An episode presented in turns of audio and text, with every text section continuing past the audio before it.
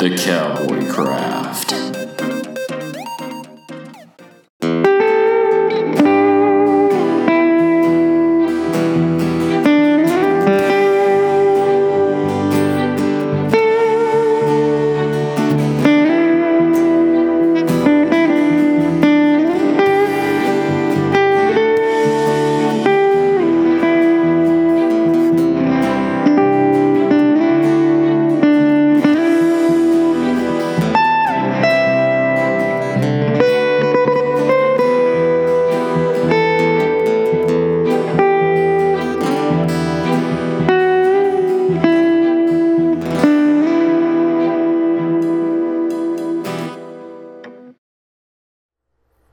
Episode number seven, Cowboy Craft Podcast. On the episode, Mike Brummett, Great Basin Hat Co., Master Hatter, History of the Cowboy Hat. There are few items in the history of American culture that carry the same iconic weight as the cowboy hat. It's the one item of apparel that can be worn in any corner of the world and receive immediate recognition. As the old cowboy saying goes, it's the last thing you take off and the first thing that is noticed. Howdy, everybody, and welcome into the Cowboy Craft Podcast. We are thrilled beyond um, our expression to have Mike Brummett of Great Basin Hat Co. on the program today. Um, fantastic interview where he goes in depth about hat making, um, the different steps, processes, and materials that are used. Very, very educational, informative, and uh, I thoroughly enjoyed it. The only downside is, is due to my um, lack of experience and um, uh, very limited brain function, the microphone was not operating correctly, and so the interview is not um, not up to standards, not up to par as far as audio quality. Um, so you'll have to give us uh, a little leeway there. Still perfectly understandable and audible, but it uh, it does not have the crisp clearness of uh, our recording microphone. So we go into depth about the uh, the cowboy hat, and the history of the cowboy hat is not that old actually. Before the invention of the cowboy hat, uh, which was a came before uh, Stetson um, came along. The cowpunchers, um, you know, in the plains area, they uh, they wore cast-offs of previous lives, you know, like old uh, English hats and all of those types of things, and they, uh, you know, derbies and formal top hats, and they made those into uh, the kind of hat they might need. Um, also, remnants of the Civil War headgear, um, sailor hats were worn and you know we started to form a culture of uh, cowboy hats. So um, I think it was after Stetson uh, made a fur blanket, uh, or had uh, he had this fur blanket, and he cre- created it into this enormous hat with a huge brim. It was like for a joke. Uh, but the hat was noted to be big enough to protect a man from the sun, rain, and all the rigors of the outdoors. If I remember correctly, is what they they quoted it as. Um, it was right after the turn of the century that the cowboy hat. Uh, it was still in its infancy, uh, but it uh, was definitely catching on, and kind of had a kind of had a mystique to it, uh, had a feel to it. If you if you had a cowboy hat, you kind of had a, a reckless, rugged uh, aura about you. And uh, that's what we're going to talk about today with Mike is the creating a cowboy hat, uh, what that craftsmanship, artistry, and um, what that process looks like. Uh, it's a pretty interesting interview, and I think you're going to enjoy it. Uh, Mike's obviously uh, a very skilled, you know, hatter and and a personal friend of uh, the program. Uh, really uh, great guy with uh, some excellent um, insight into not only hats but the industry and craftsmanship uh, as well and the culture. So um, that's kind of where that's kind of where we're at. I think we would be um, I think we would be a little bit amiss on this program if we didn't uh, if we didn't mention that uh, Hollywood certainly had um, a big role within the last century of bringing the cowboy hats to a wider range of people. Um, John Wayne was beyond famous in his prime and uh, certainly brought some fame and mystique to not only cowboy hats but all the cowboy gear. And um, and I think that uh, also lent to the the mystique, the uh, mystery of of the cowboy hat and the cowboy. So you know, I think in some people's minds that are not within the culture and do not live really within the world of the Western uh, heritage, they they actually believe that cowboys are a mystical and uh, non-existing thing. Um, I've run into many people over the years that had no idea that there was such a thing as a cowboy left in the modern days. As hard as that is to imagine, there are those people out there, and if you ever have the great privilege of running into one of them, it's probably best that you act as if you're one of the last, if not the last, just for laughs. Um, there's lots of uh, legendary people that wore hats. Uh, Buffalo Bill, obviously, was a pretty nifty dresser, and uh, he wore a huge brim Stetson um, both in his private life and his performing life. Um, believed he lived in Nebraska, and uh, he was the first official rodeo type event in in the town of the Fourth of July celebration that they have there. Anyway, um, I don't think they were called rodeos at the time, but I think he kind of kind of gave them that name. Um, and uh, he kind of made that big, big hat famous. So uh, Buffalo Bill definitely was one of the most uh, snazzy cowboy dressers of all time. If you see that uh, that flowery embroidered coat that he wore and uh, things of that nature, he was he was definitely flamboyant to say the least. I'm trying to think if there's any other uh, you know like real notable I mean, there were lots of lots of people from the old west that had iconic hats that uh, you would probably recognize, but um, you know, I know that some of the hats that have been used in the western movies over, over the years have not been historically correct because we have uh, even even movies like um, Lonesome Dove and, and things like that. The hats were were not perfect for the time period but uh, they were they were more beautiful because hats have carried uh, have have grown since then. You know, because you would have had you would have had a lot of open crown hats that were worn at the time, and, and just rugged, dingy uh, hats like that. So, you know, there were definitely not these beautifully creased, hand pressed hats being worn by your everyday puncher, and uh, that's just where we have to give artistic license to the movie makers. But uh, you know, I think that some people definitely get hung up on that when they're watching a uh, a western. Is the authenticity of the outfits is not generally there, um, and that's a that's something you just have to get over. It's something I had to get over. Uh, um,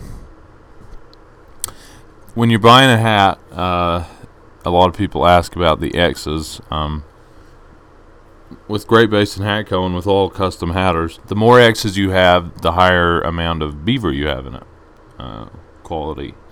And uh, also, it becomes more lightweight.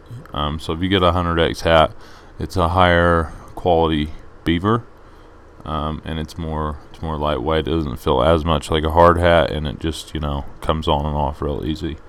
But it holds up holds up real good. So. Um, I know that uh, that uh, many of the hats are made have uh, different types of wools and felts in them, and uh, Mike gets into that pretty extensively. I ask him some pretty pointed questions about uh, about some of that. So um, you're going to want to hear this if you have any interest in hats, which I know that all of you do. So hopefully you enjoy it and you get something out of it. Um, so here we go. On to the interview with Mike Brummett. Thanks, guys. Thanks for listening.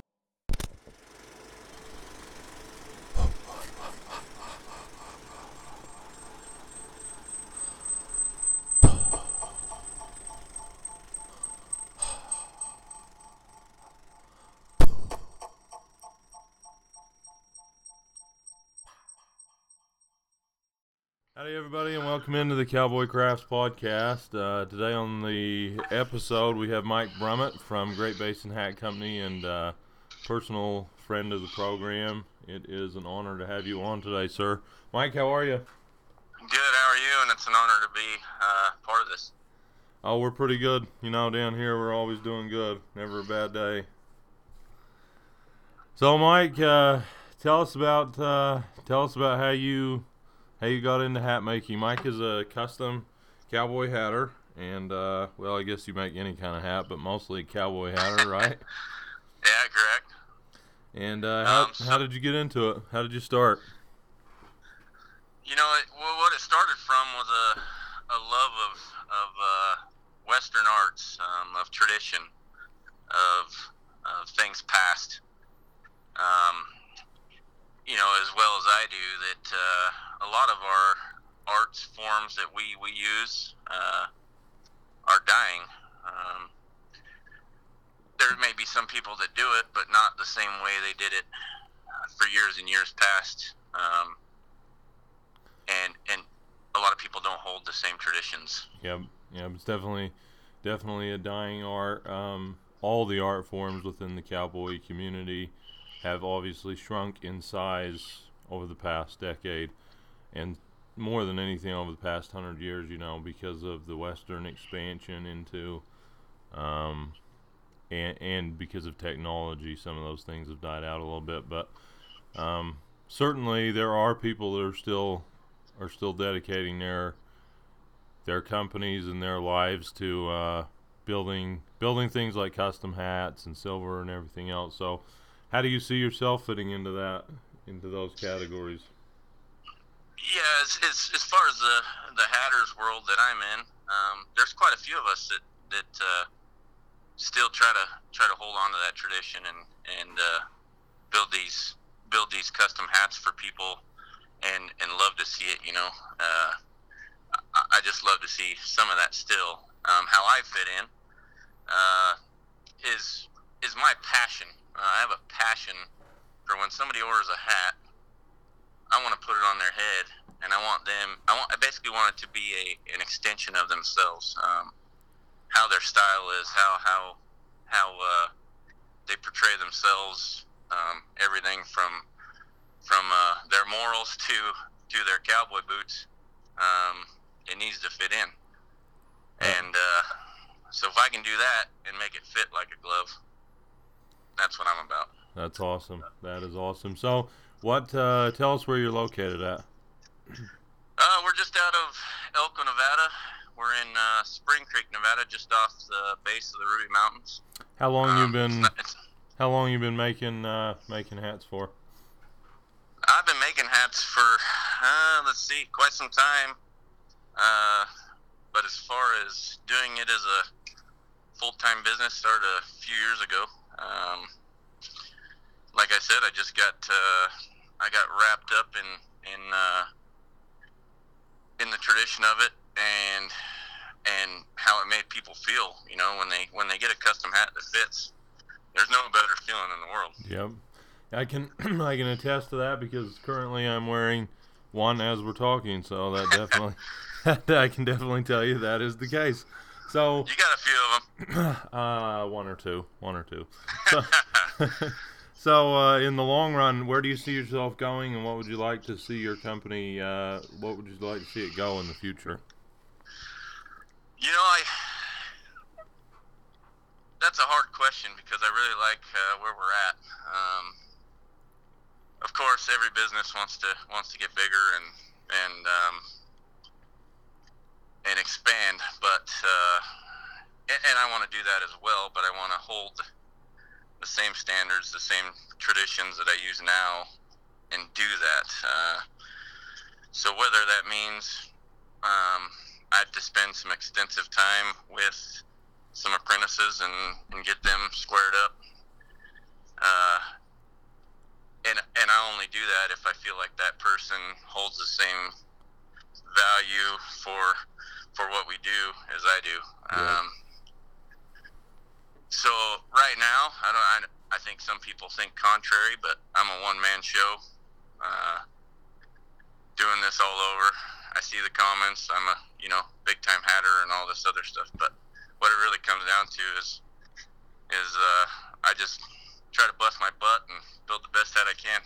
That's fantastic. You know that we share those same values. We uh, we've talked to a few people lately that have that are in the cowboy craft industry, and they all seem to have similar views to that. I mean, everybody wants to grow to some level. They want to see their business grow, and they want to see they want to be able to retire by the time they hit ninety. You know, I mean, that's something everybody wants to do. well, that's how it's gonna be. You know that, and I know that. But So, but we have we've had we've had this discussion with a couple of other guys. Do you think there's something that we could do to uh, expand the the education of the customer that we're not currently doing that might help grow the the heritage industry that we're trying to uh, work in here? uh, that's that's also a difficult question. Um, Josh, uh, you you do a great job um, in what you're doing, uh, especially with this cowboy cowboy craft podcasts and stuff like that. Um, and then just your your uh, the way you do things is is great. So, um, you know, I, I don't I don't know if there's anything more we can do. I, I hope there is, but if somebody figures it out, That's sure like right. to know. That's right.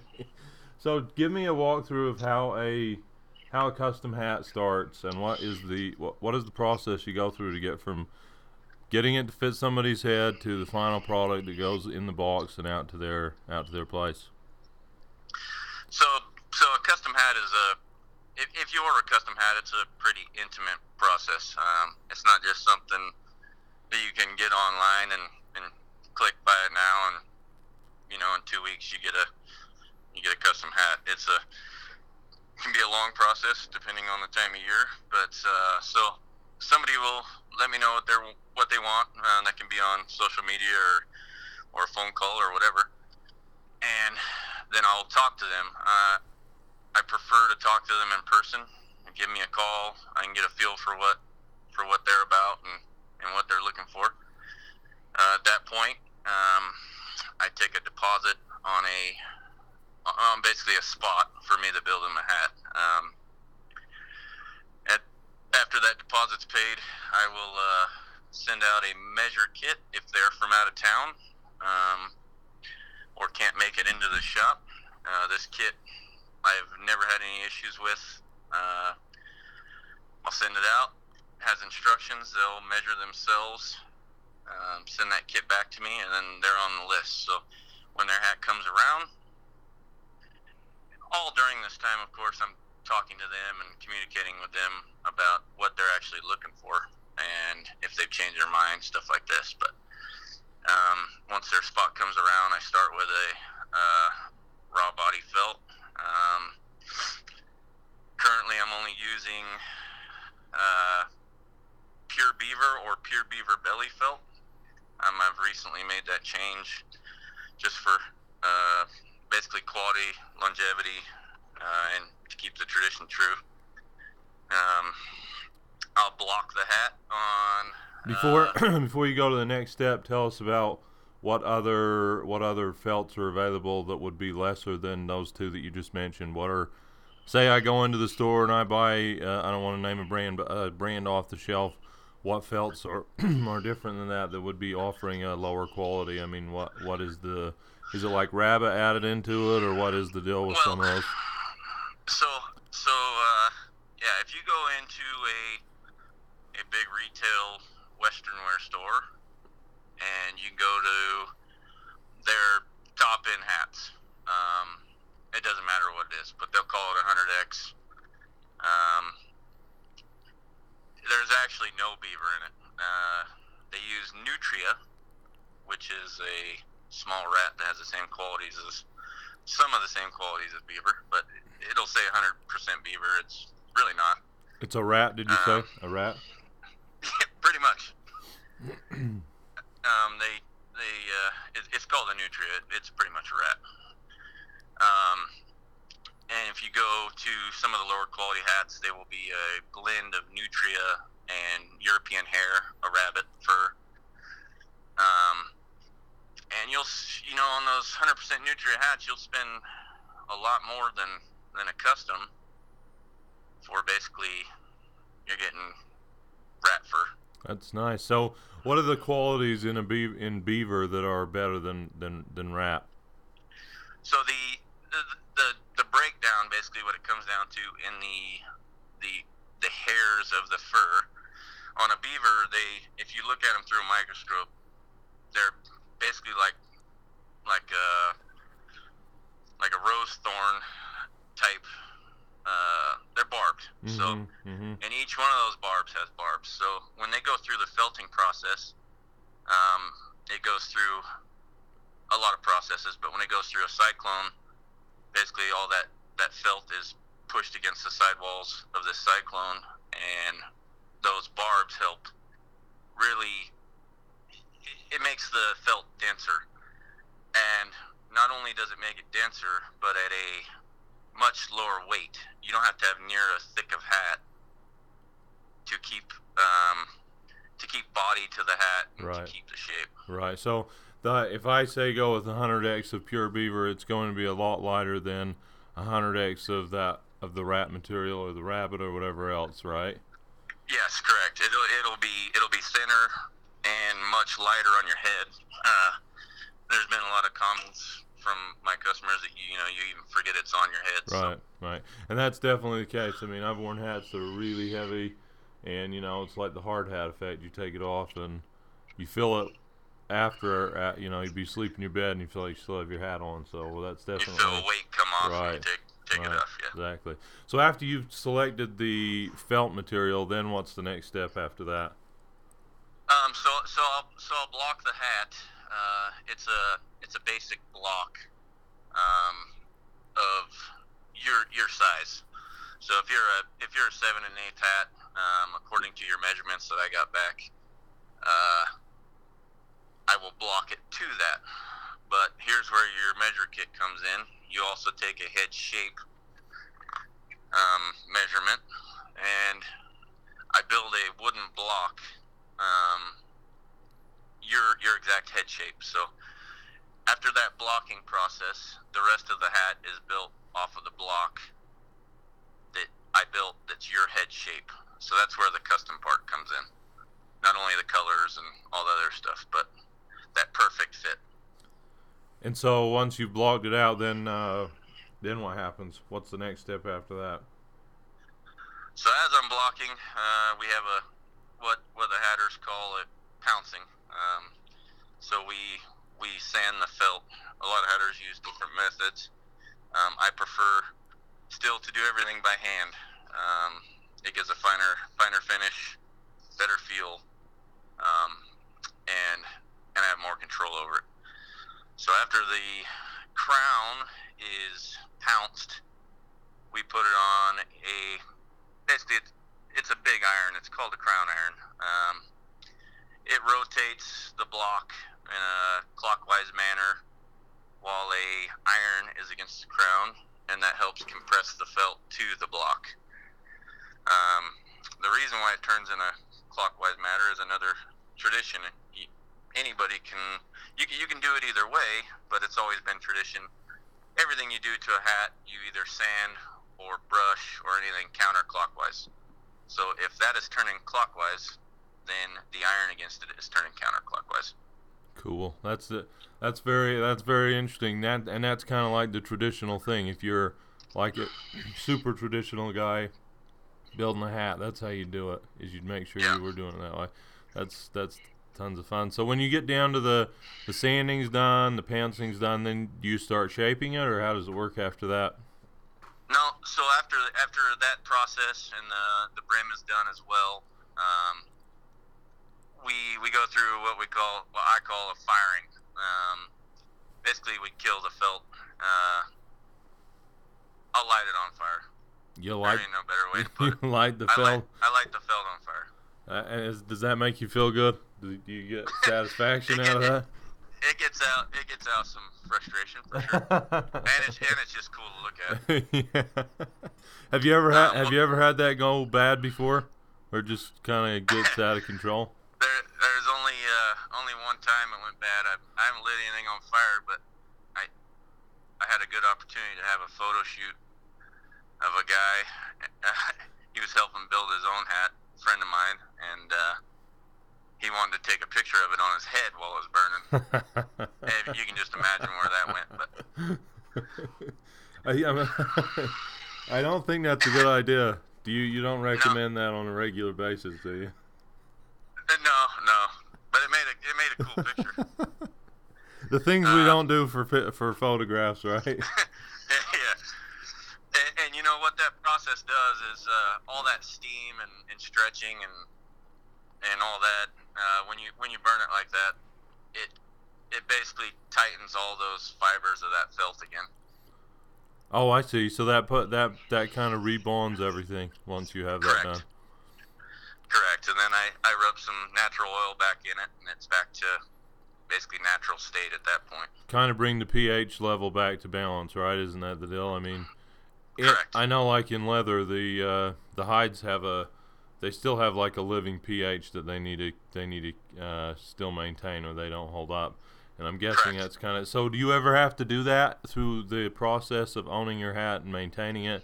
Does it ever need to be conditioned in any way, or what do you recommend for that type of a thing?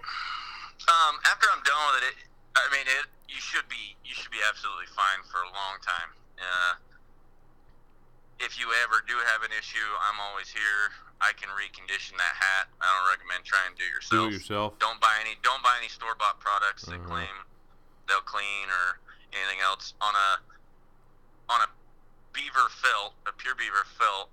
Any of those store bought products are just filled with chemicals and they'll do more damage to the hat than help. I have some uh, I have some yak grease that I carry in the shop. So should I just like slap that on every five years or what? You have what now? so I got some this can of yak grease. It's like made out of yak fat, and I Yeah, could, just I could throw it on just there throw once in a while, you'll be on. so so after you fire it uh, and recondition it, then is it on to the shaping, or what do you what do you do then? From that point, it'll be it'll basically be an open crown flat hat. Uh, in the sweatband, and then at that point, uh, if the if a bound edge is needed, that's typically the step I go to next. I'll, I'll sew the bound edge on. I'll put your put your hat band on, whether it be one of your leather bands or a ribbon band that that I make. Um, and then the shaping is the last last portion and and you know a lot of these guys have blocks that uh, shape and that is not that is not untraditional those blocks have been around for a long time um, but what I prefer to do is is hand shape everything um, so every hat still is a little tiny bit different I mean right. I've been to some. I've been to some hatter shops where they use a block, and then they kind of tweak it by hand after they're done in the block. Um, Yep. But you're saying you you just do it all by hand. You don't even put it on the block. no everything is by hand Wow. So that's that's really a handmade hat all the way from start to finish. I mean, you're doing every single step without the aid of any kind of templates or blocks or anything. correct Well, uh, once you get once you get the shaping of it done, um, then is there anything else? Is that totally the last process? No, you. Uh, what I do um, is then I will take uh, pictures of the hat I made, of course, send it to the customer, and uh, once once they're happy with it, uh, once they see that picture and they're good with it, uh, that's that's when I'll I'll uh, ship it, get the rest payment, stuff like that, and uh, if they need some tweaking, if they're not happy with it, I'm happy to change it for them. So do you you have a special way that you ship these hats, or do you just throw them in like a brown box and send them out? No, so so uh, my my method, just because somebody spent some hard-earned money on on a on something to wear on their head, and gave me the opportunity to do it. Uh, I'm not a big fan of damage and shipping, so I have a hat box uh, that the hat will go into, and then I ship it in another box as well. Um, not everybody does that, but it's a box inside of a box. Um, that's just that's just my experience. It works, and I'll stick to it. Sweet. So, um, what is the what is the wait time on a hat cur- usually? Not currently, but what is the average wait time? Um, average is about seven seven to eight weeks, right in there. And uh, what is the average? What is the cost? Average cost of a hat cost? Um, so like I said, currently I'm selling two qualities, uh, 50x pure beaver. Um, approximately will run about 550 depending on the options you choose. Uh, 100x pure beaver belly, kind of top of the top, uh, $700. That's a that's pretty dang good price for what you're getting. I mean, I I'm very uh, weirded out by the idea of having a rat on my head. I have to tell you. I, I don't think I have any rat hats, but if you do have one out there, if you're listening to this and you have one of those, consider what you're putting on your head. Just consider. So, um, do you uh, do you enjoy what you're doing? Do you get it satisfaction each time you build a hat, or is it is it a drudgery? Is it a job? How do you look at it? you know, this is uh, in in it's a dream job. There's no other way to put it. Uh, I enjoy what I do. Every hat I finish, um, I look at and I'm like, yeah, you know. Uh, like I said, my business is fueled for a for a passion of of this. Um, you know, you know me a little bit, and you know, but uh, I, I love I love the Tradition, the everything um, from from your beautiful saddles to to uh, to my hand built hats. You know, anything in between, from the horse's back to the top of your head. So if you if you have if the day came where you weren't making uh, a good living out, I know for me that if I ever got to the point where I wasn't making a good living at it, I'd still do it anyway because it never Oh, for me it was never it's never been about the money. You know, you never have, Yep. and you're never going to get wealthy off of any of this stuff. But I know you kind of give back a little bit to the Western community too, don't you? Sponsor some people and, and give back in any way you can. Yeah, absolutely. So, so that's yeah. You asked a question earlier about how to keep this stuff going, and for me, that's part of it. You know, get get uh, some of this stuff and and on people or or with people that are in the spotlight a lot more than I am. So, um, so I try to I try to give back a little bit to these people to not only you know of course promote my product but uh, to keep keep that alive That's that's really great. I actually think that that is a really good solution to um, not only do what we're doing here. I mean, how many people even know the process of what goes into making a handmade hat? What is the material? What is the process? How do you how do you do? It? I mean, I guarantee you, there's a majority of the listeners out there that will have never put much thought into how it was made. Is there uh, is there a difference in sweatbands? I mean, I know I have a couple sweatbands, not from your hats, but from other makers that bleed on my head real bad. Um, is there anything that is different about sweatbands that we need to look for? Um, how do those work? um, so so when I first started I, I probably used those same sweatbands that, that you're speaking of um, however I I searched far and wide and, and finally found someone to make me some sweatbands that are well they're the best they're they're roan leather natural colored and that's all I'll use That's I don't good. care if it's a black hat a tan hat um, gray it's gonna get a natural leather sweatband for that reason. Um, you don't have the dyes involved. It won't dry out and crack. Um, it's it's they're nice sweatbands. That's nice. That's really nice, and I can I can speak to that. Uh, I have a hat, a black hat that has a, a like a Latigo colored sweatband in it from another maker, and I've had it for at least ten years, and it bleeds on my head every year. I mean, I wear my felts pretty much year round, unless you know it's like 150 degrees and I don't have a choice. But Correct. um, you know, they just end up bleeding all over me, and uh, and I hate that. So that's definitely I don't know if people have had that experience, but for me, it's definitely a big kind of a big deal. Do you uh, have any chemicals in any of this that we should know about that are dangerous? Like when they tan the the beaver or anything? Is there anything? is there No, anything at all that? a-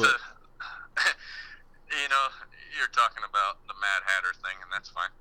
uh, So, so yes, in the tanning process in the old days, they used to they used to use mercury. So that's where that uh, that's where that came along. Um, we've evolved quite a bit from there.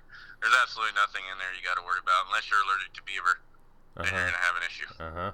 That's excellent. I mean, I I already know some of the answers to these questions, but I think there's, I know. I think there are people that you know might not have a good idea of, like the dyes that they're using for the you know to get the certain colors. Those are all 100% safe, right? I mean, there's nothing in any of that that we need to worry about. Yeah, correct. And that's something else too. Uh, my hats are guaranteed not to bleed. Uh, so if you buy a black hat from me and go out and wear it in the rain for four hours, you're not gonna look like a Halloween costume. Well, I think I, Um, I think I might actually look like one, one way or the other. um, which, which, however, on some of the store bought hats and such, they will use extra dye and extra powder Uh huh. to make it feel good because it's not a, it's not a handmade hat. It's Right. all built by machine. Right. So in the in the long run, how long should I expect the life of my hat? Let's say I'm a let's say I'm a, a puncher, I'm a buckaroo, I'm a guy working every day, got my hat on my head, uh, sweating in it nonstop. How much life expectancy can I get out of a good hat? Um, I mean, in all honesty, if you take care of it, uh, if you brush it, send it to me every few years uh, to get to get basically get cleaned and reshaped, it'll last forever. Um, I know that doesn't always happen. These these these buckaroos and punchers, they're not going to send me their hat every few years. I mean, it's part of their part of what they're making money with. So, um, I would say if you can send it to me in in ten years, I'll clean it up. And if you waited that long, you'll get another ten years out of it at least. Wow, wow. So what? Let's say I have a, uh old hat my granddad used to wear back in the day. It's really old. It's been sitting in a damp area for ten years. Is there anything I can do about a hat like that? Is there any kind of restoration process or anything like that that can be done with it? Absolutely, you can you can send it to me. Um, I have processes that uh, can get a can get a pretty foul looking hat back to where you were to town. Um, I can go basically strip that felt back down to the same as when I start a hat, and and redo that process over again. Really, really, wow. Yep. Uh, obviously, I know that depends on the quality of the felt that they originally used. You know, you can't do anything about that, right? Correct. But- You're you're you're limited to uh, to the quality of the felt. Um, Mhm. The better the quality of felt, but you know, if it was your granddad's old Stetson or something, back in the day, they still used beaver. So Did they um, really? it's Did pro- they really? Yeah.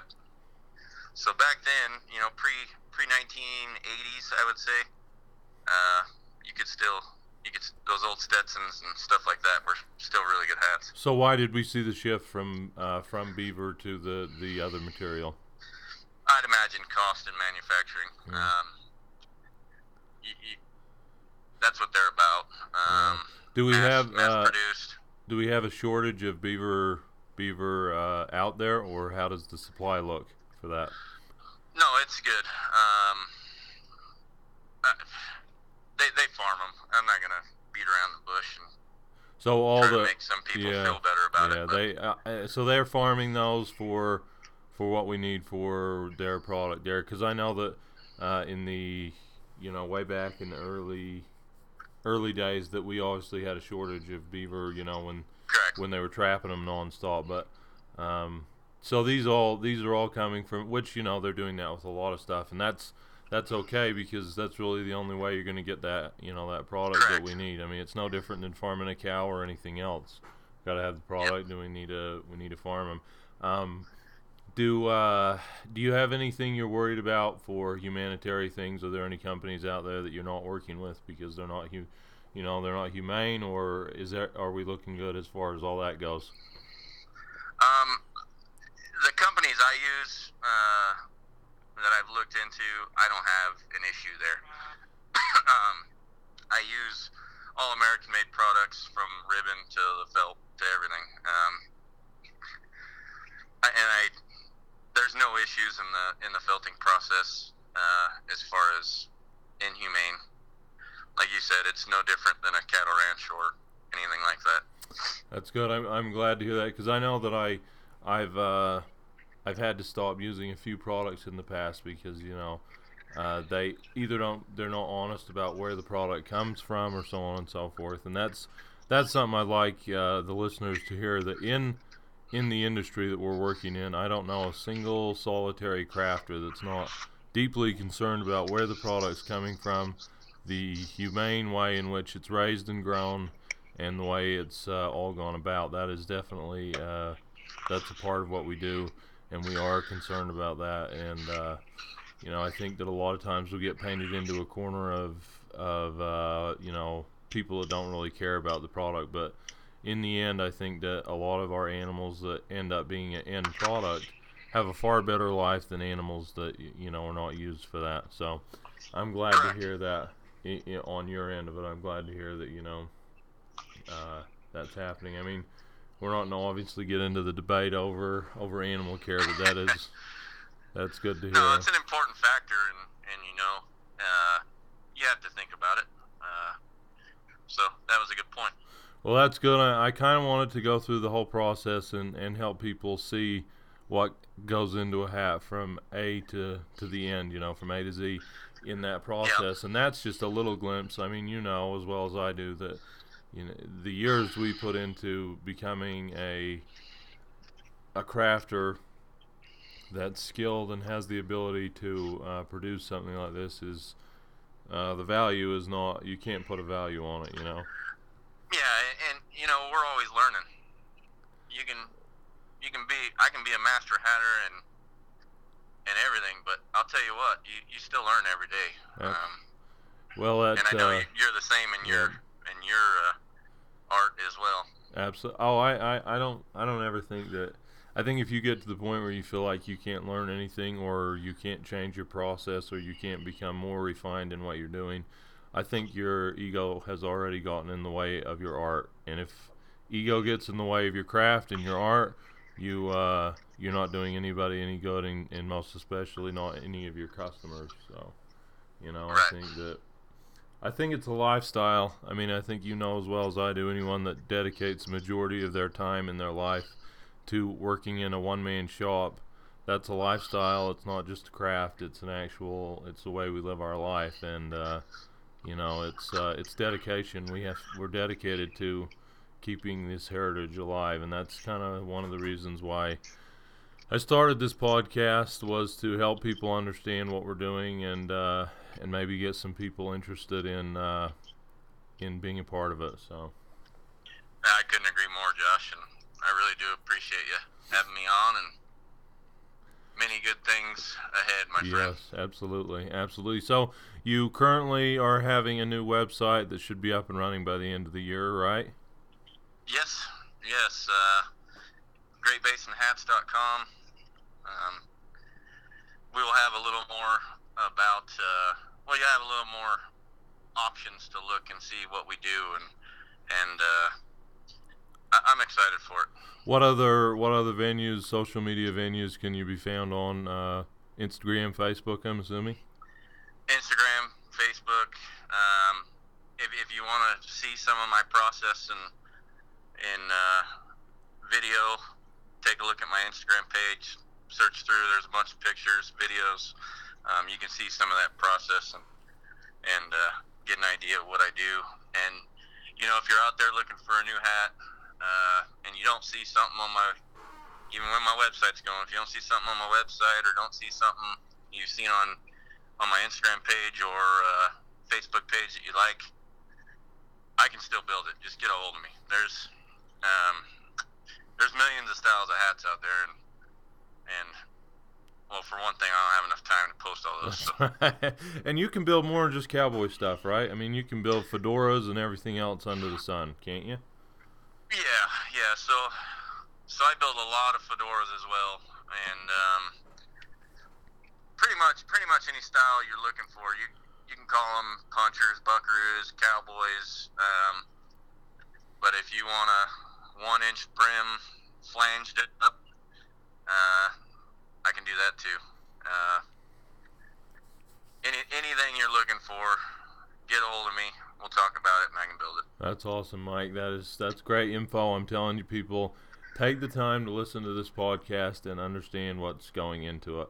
Um, Mike's just uh, he's uh, he's a professional and he's a perfectionist, and we've had other people on this program that are the same way.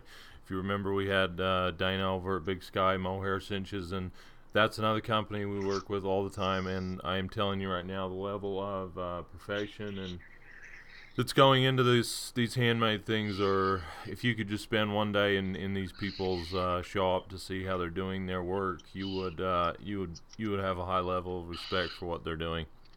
Mike, my friend, I I can only hope and pray that you have uh, have an excellent rest of the year, and that blessings are ahead for you, your family, and your company. And uh, of course, uh, we're going to be talking to you on a regular basis. But thank you so much for coming on and imparting some of your wisdom to uh, the listeners and to myself. Hey, Josh, thank you. Um, likewise, my friend, and and uh, I know I appreciate it, and I'm sure the other makers that are have been on these podcasts and, and in Cowboy Crafts, and just uh, have the pleasure of talking to you. Uh, respect and, and thank you very much. All righty, Mike. Well, ha- take care and ha- happy Thanksgiving and Keep doing what you do best. You're the man. You too, my friend.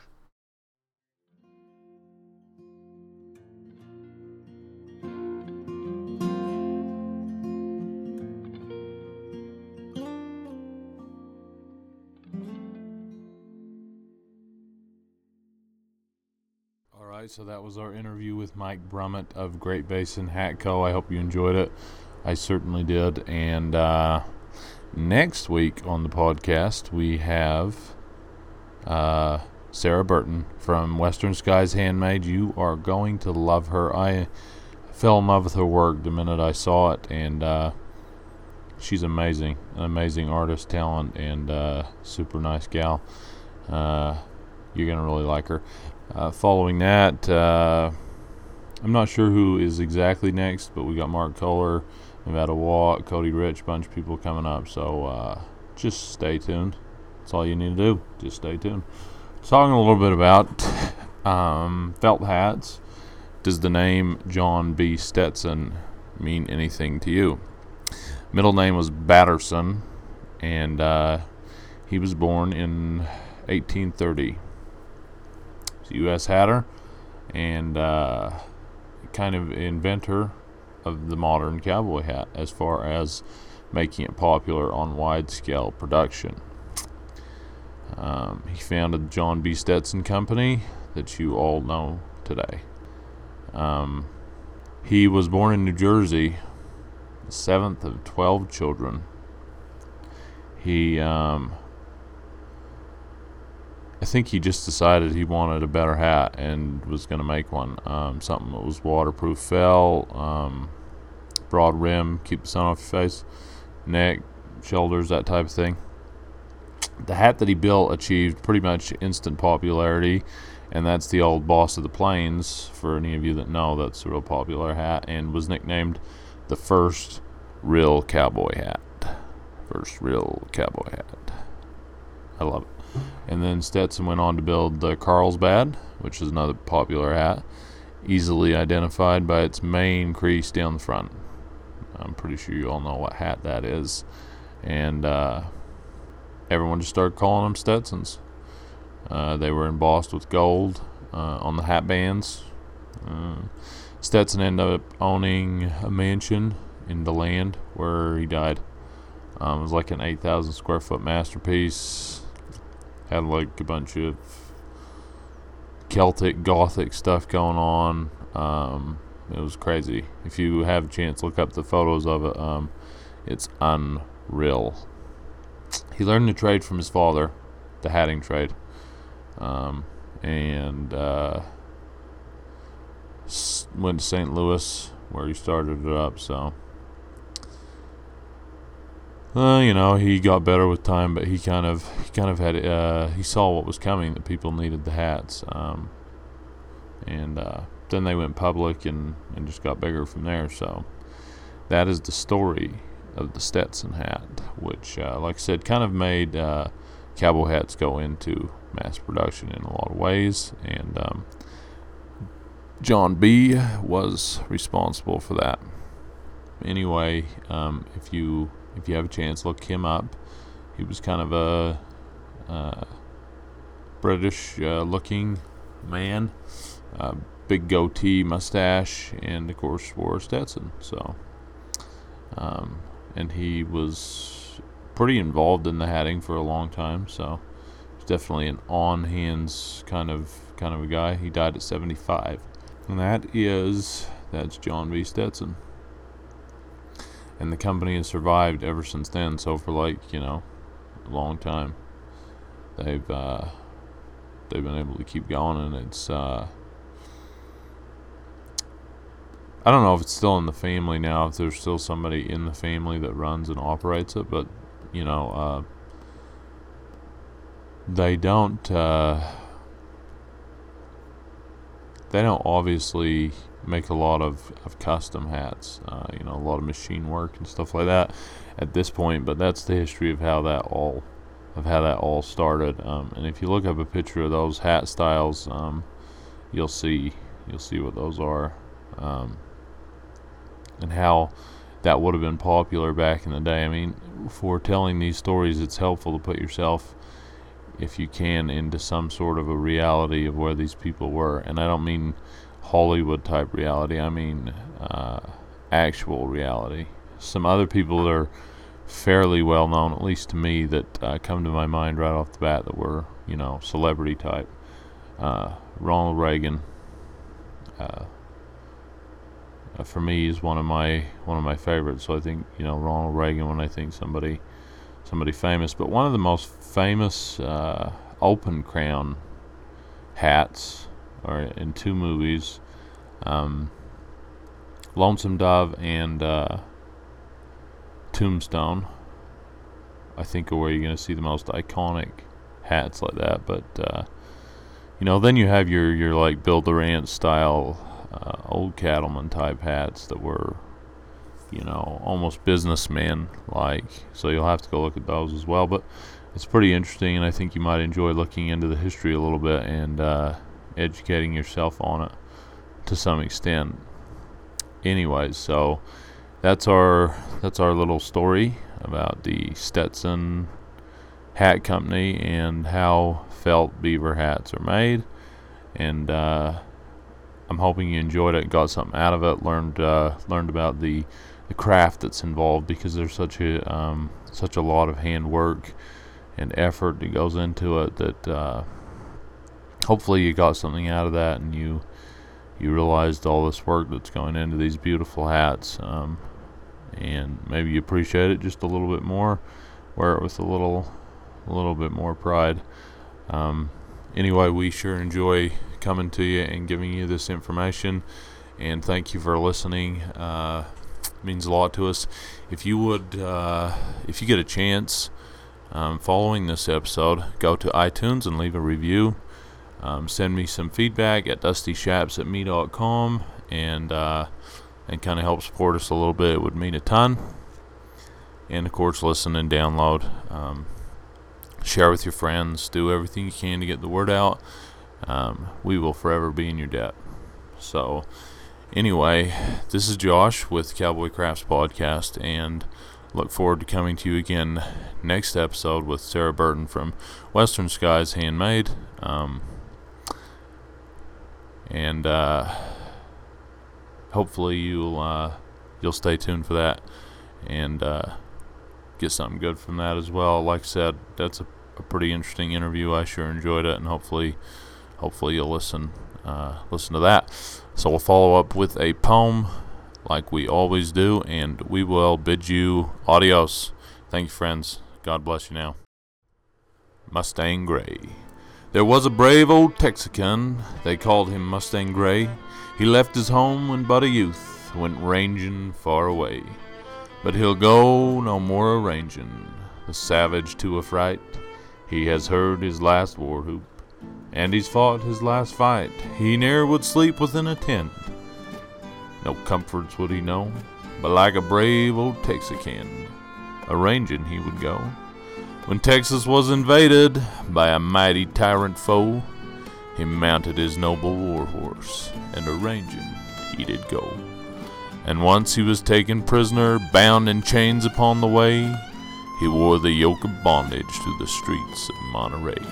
A senorita loved him, and followed by his side, she opened the gates and gave to him her father's steed to ride. God bless the senorita, the belle of Monterey. She opened wide the prison door and let him ride away. And when his veteran's life was spent, it was his last command to bury him on Texas soil on the banks of the Rio Grande. And there the lonely traveler, when passing by his grave, will shed a farewell tear. Ere the bravest of the brave, now he'll go no more arrangin' the savage to affright. He's heard his last war whoop and fought his last fight. Tom Gray.